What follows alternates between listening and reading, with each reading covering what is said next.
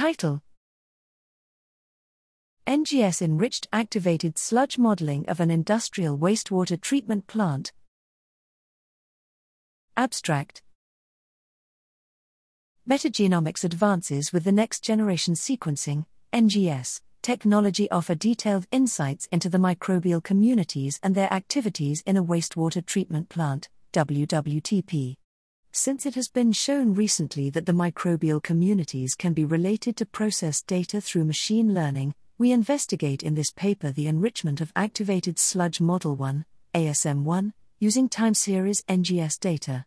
We first present a modified ASM1, mod ASM1, to describe the industrial wastewater treatment at Northwater's WWTP facility in Delfzijl, the Netherlands. Subsequently, we identify the parameters for the 10 weeks, weeks 40 to 50, 2014, of processed data from Northwater WWTP with prior parameters from the recommended ones from IWA. We further established a subset of parameters that are correlated to NGS data.